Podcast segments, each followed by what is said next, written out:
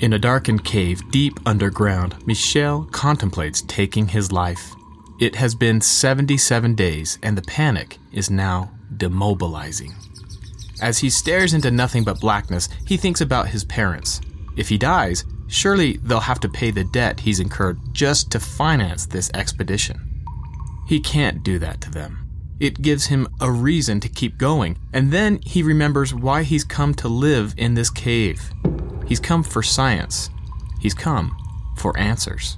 In February nineteen seventy-two, Michel Siffre traveled to the Midnight Cave in Del Rio, Texas. Midnight is a fitting title, given he came to see how humans live, as he put it, beyond time. He was a geologist by training, and Michel first became enamored with human perception of time after spending fifteen days underground studying a glacier. Imagine that. fifteen days to understand what took thirty thousand years to develop. It's literally the slowest moving phenomenon on Earth. And it just wasn't enough. But the idea of living without the constraint of time intrigued him more than the rocks he had been studying in the past, saying, "This idea became the idea of my life." And he's lived up to that mantra. To do this, he has committed to living underground in the darkness for six months with no clocks, no calendars, just the basic necessities to sustain life. A fellow researcher put Michel's heroics in context. Siffre does what nobody else will do. He has by far the longest records of people in isolation. Others who have studied similar situations have done it for weeks. He has done it for months. That's Michel. He's intrepid to the core, willing to sacrifice his body, mind, and even his finances. The experiment alone will leave him nearly a half million dollars in debt. If the darkness doesn't scare him, surely the I R S doesn't stand a chance. So Michel enters the Midnight Cave with optimism, even brio. Everything in his life has prepared him for this event. He carries down a tent, a rickety chair, miserable freezer food, and some scientific equipment. Oh, and he also has to drag seven hundred eighty gallons of water. But Michel isn't prepared for the dangers that await him. And it has nothing to do with what loomed in the darkness.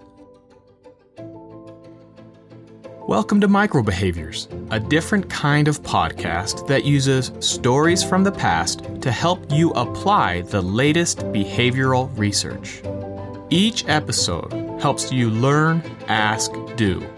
First, you'll learn cutting-edge psychology in a captivating way. Next, you'll ask reflective questions to make this information personal to you. And finally, you'll do one single microbehavior, a small action that's triggered by the daily situations you face. It's time to take the best behavioral research out of the lab and into your life, so you flourish at home, work, and in your relationships. I'm Andrew Webb. This is Microbehaviors. Let's get to it.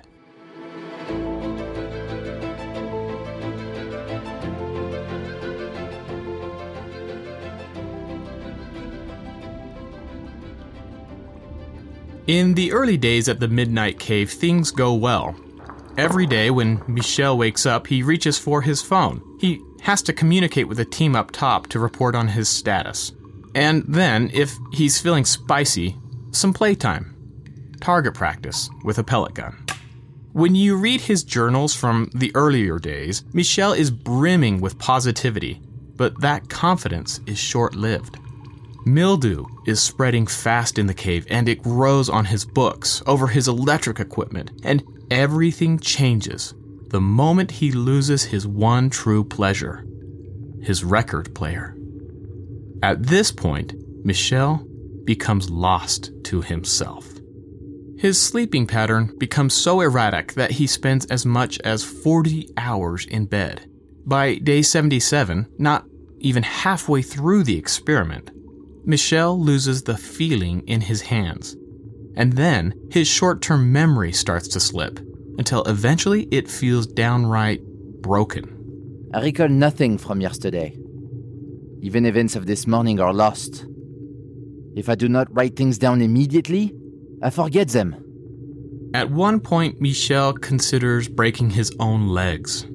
Everyone will think it's an accident, but then he feels that might be cheating his way out of the cave, and Michel, he's anything but a cheater. He becomes so lonely, so desperate for stimulation, for socialization. Eventually, a bright spot scrambles by, and it's in the form of a tiny white mouse. It's the only acceptable living companion down here. That is if you don't count the bats that are continually dropping guano in his food. He names his friend Mus, and he leaves a small taste of jam under a casserole dish as a trap. He waits for hours. Or is it minutes? He's incapable of knowing. My patience prevails. After much hesitation, Moss edges up to the jam. I admire his little shining eyes, his sleek coat. I slam down the dish. He is captured. At last, I will have a companion in my solitude. My heart pounds with excitement. Such hope. Another life that breathes the same dank air. Another being that can perhaps relate to the hell they both share. This unlikely duo is a testament to the enduring need for sociality. Relationships don't merely supplement our purpose, they provide it. But relationships, they're not meant for the Midnight Cave. Carefully, I inch up to the casserole dish. I hear small squeaks of distress. Moss lies on his side. The edge of the descending dish apparently caught him on the head. I stare at him with swelling grief. The whispers die away. He is still. Desolation overwhelms me. Muss's death isn't the last catastrophe either. You see, Michel's daily vital signs are measured by a rectal thermometer. And as if to put an exclamation on technology's dominance, a distant lightning bolt somehow charges the wires, sending excruciating shocks into his body. But he is so removed from reality. It takes three more jolts before he even considers removing the wires.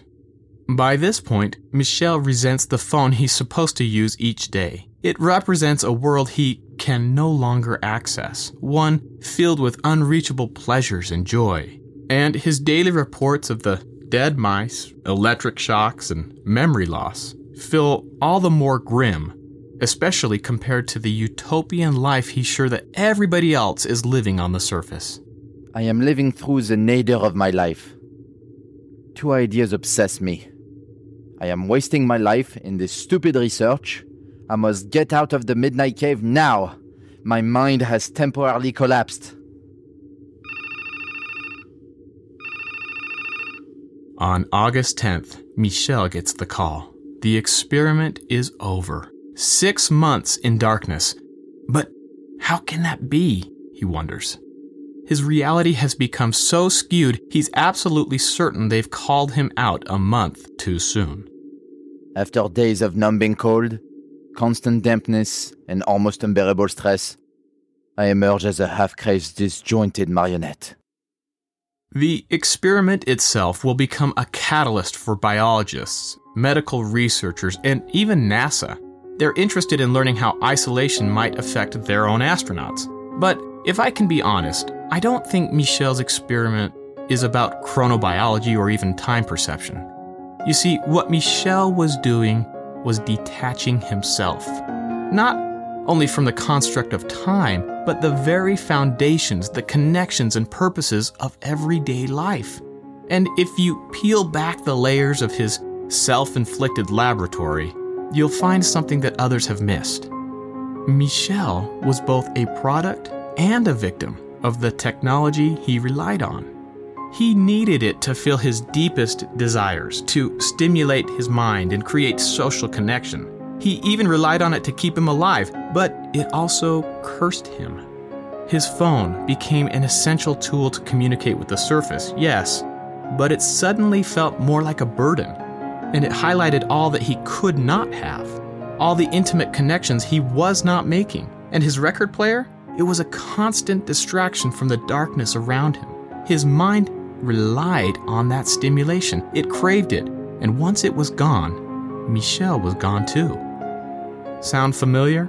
In today's episode, we'll explore our complex relationship with technology, specifically our digital devices like our phones and computers. We'll learn why the doomsayers aren't doing you any good, and how you can take ownership of these tools with simple microbehaviors, so you ensure you aren't just surviving, you're flourishing, that you come out of the digital cave into the light, benefiting from technology, not feeling beholden to it. Unfortunately, this dependence has often turned into unhealthy behaviors, even addictions, but we're still not taking this sickness seriously. We we go to the doctor to check out our physical health. We go to a, a counselor to look at our, our mental or emotional health. But where do we go to explore our digital health that actually impacts all those other types of health? And for me, this is a brand new emerging field. This is Amy Blankson, one of the world's best experts on digital wellness. And if there was ever a doctor for digital health, it's Amy. You see, what I love most about her approach to technology is not her wealth of knowledge. Believe me, she has that. No, what is so powerful about her approach is that she is so positive about its value in our everyday life. Our capacity and our potential in life is not fixed at birth like we once thought, but that we all have the capacity to grow and to improve upon what we are currently learning and understanding about the world and also how we approach life. And so I, I was empowered by that idea of growth mindset and really wanted to apply it to thinking about technology.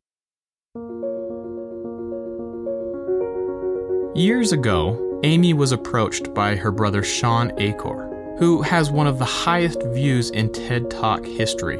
His course at Harvard was one of the world's first on the science of happiness. Of course, nobody really knew if the course would be successful. After all, positive psychology was in its infancy. But over four hundred students signed up, and all of a sudden, corporations and the media, they were hearing the buzz. Sean needed Amy's help, and suddenly she's on the circuit teaching the biggest companies non-stop in over fifty different countries. But with time, Amy notices a shift as she engages with the audience. Their pursuit for happiness seemed constantly threatened by a new, dominant trend. What I heard from individuals was this sense of overwhelm with the world of technology moving so fast that they couldn't keep up. Or they felt like there was so many things going on in technology that were negative, and that was exacerbated by messages that were emerging in the media saying that social media was destroying the fabric of our society, or screens were like digital heroin, or there was just this palpable sense of negativity that was very sensationalized by the media. And mind you, some of those those headlines and the stories were actually not even based in research or fact. Amy is not wrong, and there's a big reason why.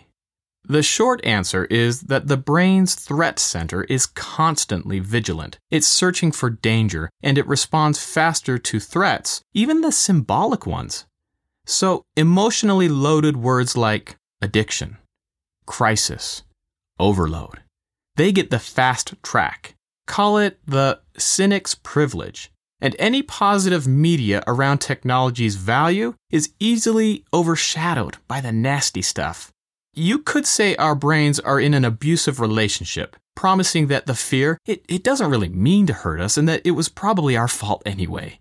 Let me just say, if you want to learn more about our brain's response to fear, check out our other episode, Managing Stress and Fear, The Courageous Actor. It's a serious, looming issue, and it needs more attention. Heck, Daniel Kahneman of Thinking Fast and Slow fame, he showed us that the image of an angry face gets processed far faster than a happy one. Which is probably why Amy's book has plastered right on front a big, happy, yellow, smiley face. It's called The Future of Happiness: Five Modern Strategies for Balancing Productivity and Well-Being in the Digital Era. what I've seen happening is that individuals hear these messages about how their attention is being hacked by digital companies, and then they feel like victims. And when we get into victim mode, we feel like there's nothing we can do about it. And so it becomes either paralyzing or fuels further negativity. And what we know from the research of positive psychology is just how important it is to lean into a sense of efficacy. What is our, our human agency to do something about this? And the truth is that we have a lot we can do about it. And that is what Amy helps people to do better than anybody else. So if I'm talking to audiences about the workplace, one of the very first strategies that I recommend is actually, um, number one, keeping devices out of meetings. So what typically happens in meetings is everyone will bring their laptop to a meeting and they'll be multitasking while a speaker is talking. So not only does that make a, a speaker not feel great that they're paying attention, but it also decreases their overall productivity. They think that they're doing a wonderful job of multitasking. This isn't just about making others feel good, though. Navigating from a screen to a live environment taxes your brain far more than you can consciously perceive. Say you get a text or a Slack message in a meeting. Amy says it takes about two point two seconds to read the text. But if you decide to respond, it triples your rate of error on cognitive tasks, which means more likely than not, you are missing essential information because you've willingly incapacitated yourself. Scientists love to call this switching costs, and they're the number one reason multitasking is a man-made myth.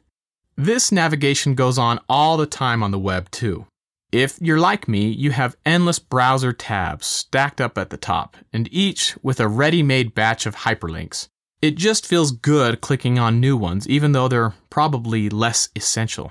But sometimes we just have to have the device with us, and that's okay, too. If you get an essential message, by all means, answer to the dang thing. I also encourage individuals to, if they are going to bring a device into a meeting, um, that they dictate to other members on their team if they take a moment to step aside to look at a text message. So if you're going to pull out your phone in a meeting, that the rule would then be that you tell everyone what you're doing on your device. That's so important. I love this. And honestly, it's a great microbehavior Amy and I discussed years ago. It's been a huge blessing for me in my meetings, but more importantly, with my family. When you willingly engage with a message on your phone, then be courteous by announcing your intention. Oh, hey, I just have to respond to this person's text about tomorrow's start time. It should take a few seconds. This has two major implications. First, you're holding yourself accountable by including others in your digital activity. They're aware, you're aware, the rules are clear. And second, the moment you start onto another alluring activity, say scrolling through Facebook, you're going to feel their eyes on you. You've moved on from a commitment you've made, and most of us just have too much integrity to dismiss it. But it's important to put our modern-day experience into perspective, because new technologies have been bubbling up in our history for centuries, and our response in the past can give us the long view. It can provide behavioral solutions to the trends we think only our generation understands. In eighteen twelve, newer machinery in England had dramatically improved the textile outputs. It was a potential boon for the economy, but not for the skilled workers who were being displaced, the ones who worked hard to develop their craft. And now, with these newer machines, they were becoming obsolete. And somewhere in this turmoil, a secret band formed, so secretive that historians aren't even sure if their leader really existed. It's reported that their leader, General Ludd, was the first to revolt after receiving a hearty beating from his boss. But this secrecy has only added to their stature, especially in areas like Nottingham, a place known for its mythological heroes. Chant no more your old rhymes about bold Robin Hood. His feats I but little admire. I will sing the achievements of General Ludd, now the hero of Nottinghamshire. Members were administered oaths of silence, or as they called it, twisted in. and their role was to disrupt those factories that just would not guarantee them jobs. And that meant violent night raids or smashing machines with sledgehammers, and especially fostering fear in the press. Luddite letters became the salacious water cooler talk that kept the country on edge. You see, they didn't really fear technology like we assume today, but they did create fear in the public. Take a published letter to the Home Office secretary. Every frame-breaking act you make only serves to shorten your days. You have been a great deal of pain. It is now your turn to fall. The remedy for you is short destruction without detection. Prepare for thy departure and recommend the same to thy friends. Your humble servants, the Luddites. That's an interesting word, isn't it? Luddite. Today, it's a term we use to describe anyone who's fearful of technology or that purposely avoids it. And even more interesting is the term's usage through time, as if it is a litmus test that indicates our social angst. I did some digging using Google's algorithm on specific terms over a period of five centuries and in eight different languages. Luddite became a rallying cry in literature about eighteen fourteen, just as the movement began. And then we saw it again as the steam locomotive was, well, picking up steam. We saw it jump once again in eighteen seventy-six, precisely when the telephone was invented. And the trend continues through all the major technologies: the radio, T V, internet, even the dot-com bubble. A new major technology disrupts everyday living, and boom, the term Luddite spikes in our literature. But the trend is also clear. The term spikes, and then, with time, it levels out. It's perhaps an indication of our ability to find homeostasis, to achieve that which just makes us so distinct from other species: the ability to make use of tools for our advantage. But in the last thirty years, the term's usage is exponential, with no sign of dropping. No sign of homeostasis to come, as if it is on the tip of every tongue and typed on every screen. It's a word that symbolizes fear and uncertainty, and we're still searching for equilibrium, like we did with steam, textiles, or the phone. Each new technology fostered a public reaction of fear until the public learned how to adjust. Take, for example, a standard technology we're all using, but one that was never supposed to exist, especially because it was discovered by accident.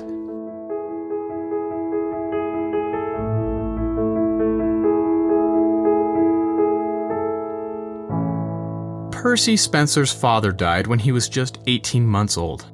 The burden was just too much for his mother, and so she left him orphaned. Twice, actually.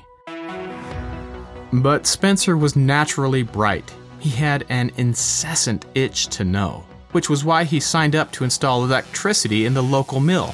There was just one problem. He had absolutely no idea how to do it. But that never stopped Percy from learning. Eventually, he ended up at the Raytheon company, where one engineer marveled he earned the respect of every physicist in the country, not only for his ingenuity, but for what he had learned about physics by absorbing it through his skin. One day, Spencer was working on a magnetron project, which projected electromagnetic waves. Suddenly, Spencer felt the peanut cluster in his pocket melt. He called it a gooey, sticky mess. Now, it's common to hear the story that he was carrying a chocolate bar. He wasn't. This peanut bar was a staple for him. He used it to feed the chipmunks and squirrels when taking a break from the lab. Spencer's grandson tells it this way. Put two and two together, and he decided to get some popcorn kernels. So he sent the popcorn in, and it started popping all over the place. The next morning, he brought in an egg. One of the engineers, who was a little disbelieving in terms of the machine's ability to cook, just as he was looking over, the egg blew up in his face. The microwave was born. The microwave oven is an appliance whose time has come. Be it snacks or dinner, you're going to get the job done in up to seventy-five percent less time. This ham casserole might take up to forty-five minutes in a conventional oven. With microwave cooking, the dish is ready in just fifteen minutes, sixty-seven percent less time. The original patent was filed in October of nineteen forty-five. It was labeled as a method of treating foodstuffs. Now that doesn't sound very sexy. After all, the first model cost five thousand dollars and was nearly six feet tall, but the demand was there. And ever since the first countertop model sold in the fifties, it has become a standard appliance for everyday use. And for years, this trend has increased, even at a meteoric rate. Today, almost ninety-five percent of all households have a usable microwave. But something has shifted in the last ten years. For the first time ever, sales have dropped dramatically. Every year, in fact, since the year two thousand, the numbers are down twenty-five percent. Frozen dinner sales have dropped too. Americans' evolving perceptions have shifted their behavior. It seems we've gotten wise that microwaved eggs really do taste like melted leather, even if it is, what did it say, seventy-five percent faster? We've become experts at identifying the artificial. One bigwig at the Food Tech and Innovation Forum a few years ago summed up this shift. But as you listen to him, think about what he's saying. This is important. It's a reflective moment to perhaps ask how this applies not only to microwaves, but potentially all of our technology, including our phones, our computers. I think the drop-off in microwave sales is indicative of a big shift in consumer preferences that many aren't completely aware of yet. That convenience alone isn't enough. Since technology has advanced so much, people now have the choice to choose things that balance convenience with experience. The opportunity to consider the entire experience. Meaning, evaluate what technology is really doing to all parts of our lives, where it's especially helpful and where, if we're being really honest, it may be doing more damage. So let me ask you, why is it so hard for us to do the same thing with our phones, the internet, social media? When you go onto Instagram, you're scrolling, um, and then you get a pop-up ad for YouTube, so you switch over to YouTube, and that leads you to Pinterest. There's this constant, um, this uh, this idea within the persuasive tech design movement of what's called the bottomless bowl. So the bottomless bowl was a strategy designed to keep people online for longer. So rather than having a defined set of content when you go on Instagram, it's now defined in such a way that you will never run out of content. You can scroll forever. It's just like going to a bottomless buffet with an insatiable hunger. We engorge ourselves on content because that is how the experience has been designed, to keep our attention by scattering it. And each new post or filtered photo, each new like or link, it sends back positive chemicals. But be careful. These are only pseudo rewards. The thing about dopamine is it's different from our other happy neurotransmitters, like say serotonin or endorphins. Dopamine is rewarding you for things you want. It lights up for even the potential of pleasure, the anticipation of something good to come. And it makes you endlessly curious, seeking more and more, and then more. It's a loop of always seeking, and very often, never satisfying. Amy has also seen a trend that should be pretty alarming, but easily remedied.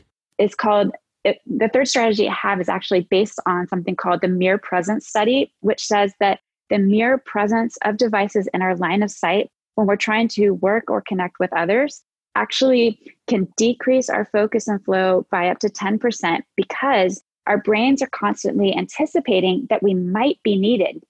So whether or not you are actually receiving a message, if you're constantly checking, thinking that you might get a message, that gives you this sense of a dopamine hit that feels good because we like to be needed. And so all of a sudden, you are kind of getting this positive reinforcement for checking your phone, even though there's no message there.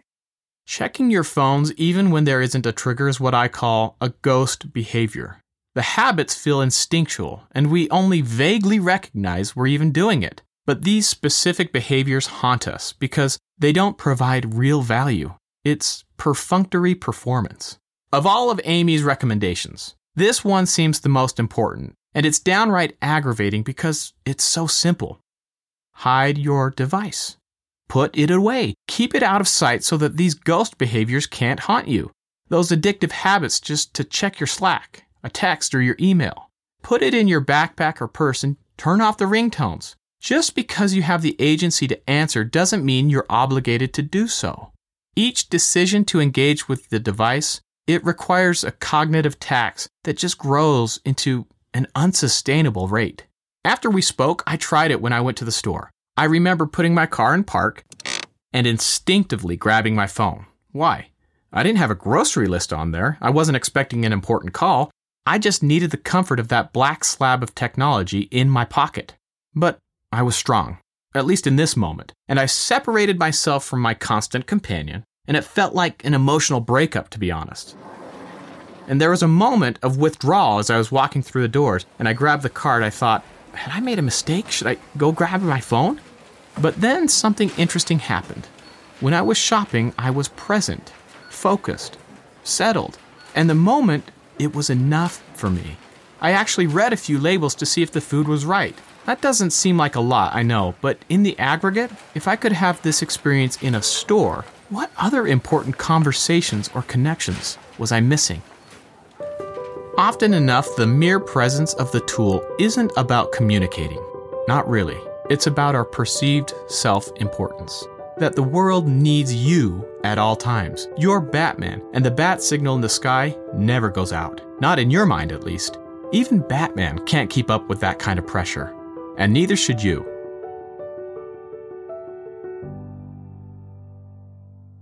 As Nicholas Carr states in his brilliant, and I really mean brilliant, book, The Shallows, What the Internet is Doing to Our Brain, there are two schools of thought. And it comes down to how we view our intimate relationships with our digital devices. One camp is called determinists, and the other are instrumentalists. But first, let's talk about these determinists. They believe that the tools we design are the force that influences all of human progress. Karl Marx, he saw it this way too, calling machines, locomotives, railways, and telegraphs the objectified power of knowledge. Now, this progress is out of man's control. We're helpless to the inevitable rise and eventual domination of technology. Just like Michel in the cave, we are helpless marionettes moved by the strings of technology. Sound hyperbolic? Consider that given what we've learned about the brain's ability to change, as plastic, something continually molding due to our different experiences, you'd be hard-pressed to find another medium that can alter our neural architecture more rapidly than the phone and the internet. If there was a soundtrack for the technological revolution, it would be one fifty-eight Marimba, a name you might not recognize, but it's a sound you surely will. Kelly Jacklin, the designer of the sound, admits, and I'm quoting, "I was looking for something simple that would grab the user's attention. I thought a simple sequence of notes played with a clean-sounding instrument would cut through the clutter of noise in a home or office." You see, too often software designers and inventors, they just aren't concerned with the social impact of their work, especially when they're spending endless hours coding. No, they're just trying to answer a specific problem. Answering, what is the practical advantage of this button for social media, or how can we make this picture look better? Each experience has been designed to make learning the tool easier, more intuitive, we say. But this also means altering our brain's neural connections, too. Each finger swipe lights up the somatosensory network. The eyes are inundated with well-crafted buttons, each color, position, size, and font tested to pull your attention away. The ears hear seductive sirens in the form of pings, rings, and dings. And my goodness, just think about how good it feels to pay with something through Apple Pay. The sound mixed with a subtle pulse, not to mention the added anticipation of something purchased. It's an addictive elixir, to be sure. And each one of these experiences change your brain. The very first study to prove this asked twenty-four recruits to scan their brains while using Google. One set was deeply experienced on the web, and they showed a vastly superior section in the prefrontal section of the brain. the area that's mostly responsible for your executive functions. Now, they'd learned how to craft better search entries. The researchers then asked the other group, the novice group, to spend an hour a day for six days using Google. After six days, just six, they showed the exact same neural circuitry as the experienced group. The lead researcher was astounded, and he asked a poignant question, one that determinists would gobble up. If our brains are so sensitive to just an hour a day of computer exposure, what happens when we spend even more time online? That's an essential question, and it's one worth reflecting on. How? How has your repeated use of the internet influenced the way you think? How has it helped? Where has it hurt?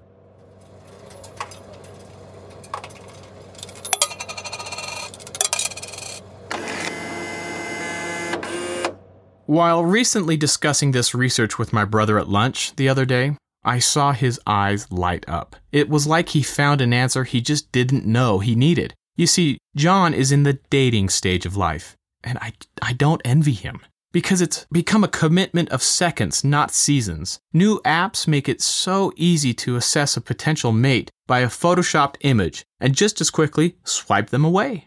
You discount their humanity. It's a vending machine for courtship. And even if you do commit to D four, the Twix, you can't help but thinking if you should have gone with E seven, the Almond Joy. I know, I know, nobody really likes Almond Joys.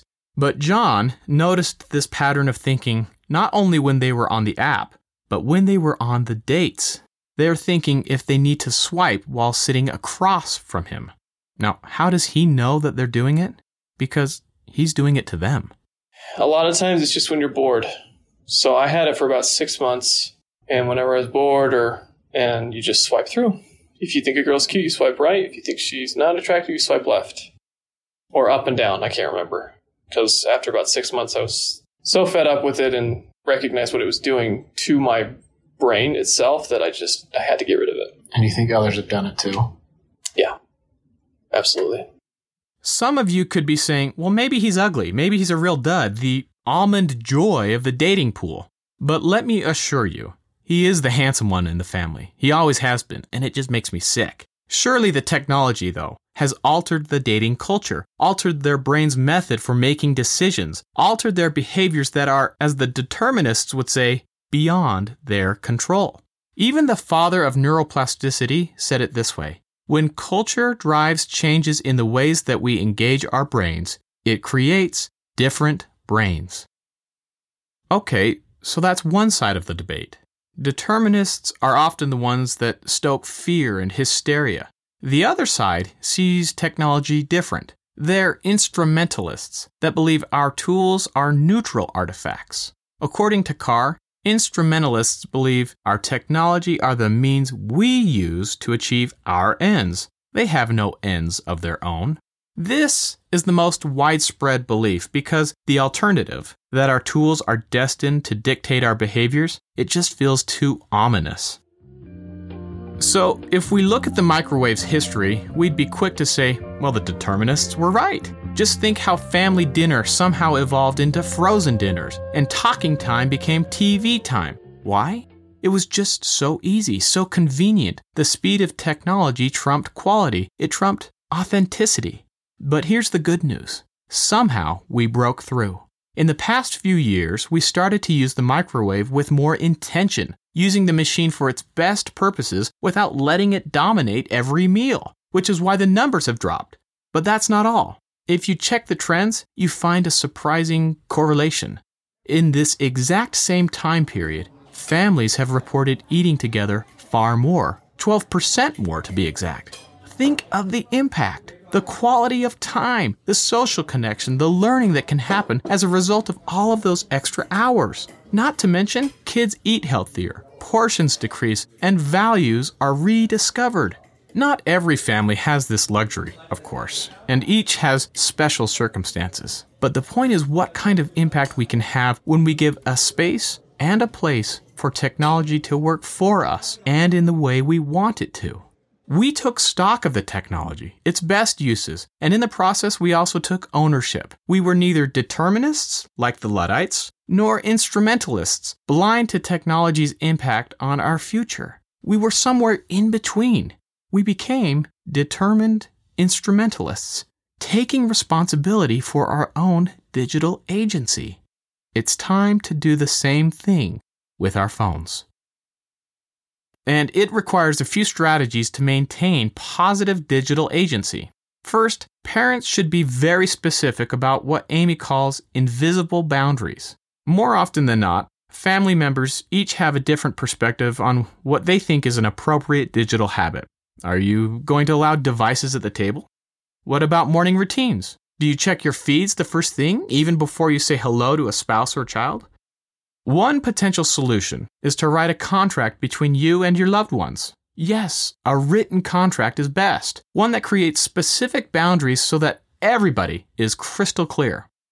As Carr would state, these technologies, they incubate a new weakness in a number of really important areas, areas that if you're really thinking about it, they enrich our lives. They provide meaning, things like higher order process, mindfulness. It also weakens critical thinking and problem solving. But the area that concerns me the most is how these technologies, they shrivel the parts of the brain that we use to reflect.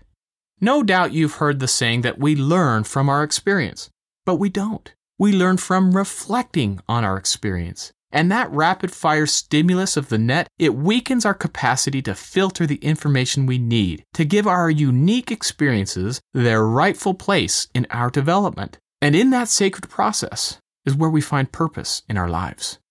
Is it possible to get real social value on social media? Of course. Or learn about politics on Facebook? You bet. It's just that isn't the experience that these mediums foster, which makes it harder and harder to use the technology for its true purpose. I call this phenomenon information inflation. When the currency of content becomes far less valuable, far less rewarding, it's like bills stuffed under our mattress. Somewhere stashed away, we have endless queues in Netflix or blog posts we've only meant to read.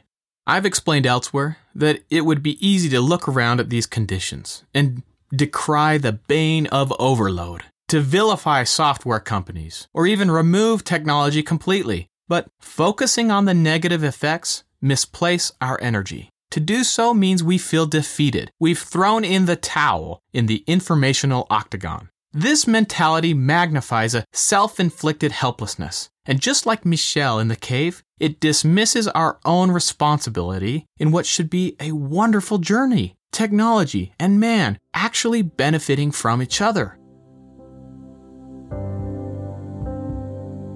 And that's precisely what a determined instrumentalist would do, to use our tools with intention rather than feeling used by them. And that means identifying the whole experience. This often is best done in a quiet moment, without temptations that haunt us. After talking with Amy, I spent some time reviewing the transcripts, and in it I noticed something I had missed in our call. She mentioned another behavior, and it has huge implications. It was so simple, so subtle, and I almost missed it. And it's the one microbehavior you can do today. Are you ready? Here it is. Turn off your notifications. That's it. Turn off your notifications. Turn off Slack or even social media alerts. Those disruptive culprits that just interrupt your daily life and the flow of thought. Now don't worry, you'll still get to them, I promise. Amy told me that it's best to check them in batches, because when you do, you'll be the one calling the shots. You're the one deciding when you'll engage with that content. You intentionally use the technology, as opposed to letting the technology use you. And often that means throwing you into the mud of multitasking. A microbehavior like this fosters a healthy relationship with your technology.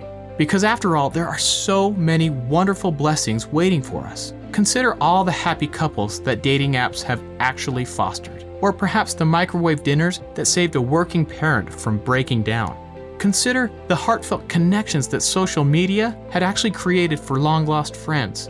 And if you're a modern Luddite, consider the clothes you're wearing, expertly spun by incredible machines. Fear is a, a very powerful motivator for creating change.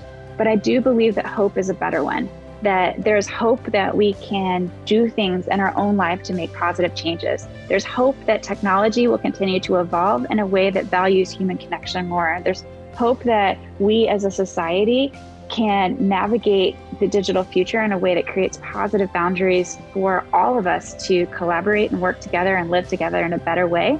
And I come to that honestly through the research of positive psychology, but I want people to walk away from listening to this knowing that absolutely there are changes that you can make that can lead to a better future for you. It's just about the choices that we make in our daily lives today. The choices we make now are what shape the future of happiness. We've learned the science, the stories, the research today. Now, if you're going to design a happy digital future, it starts with incremental actions that give us the power to do so. And it can begin now.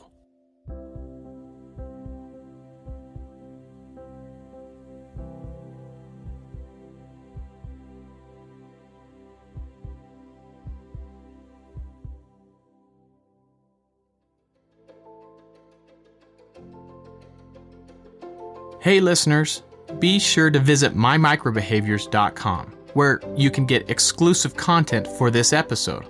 You can get notes for the research, primary source documents, and even more microbehaviors. A special thanks to David Evanoff Studios and Jacob Watson for sound engineering. And also a big thank you to all of my different editors.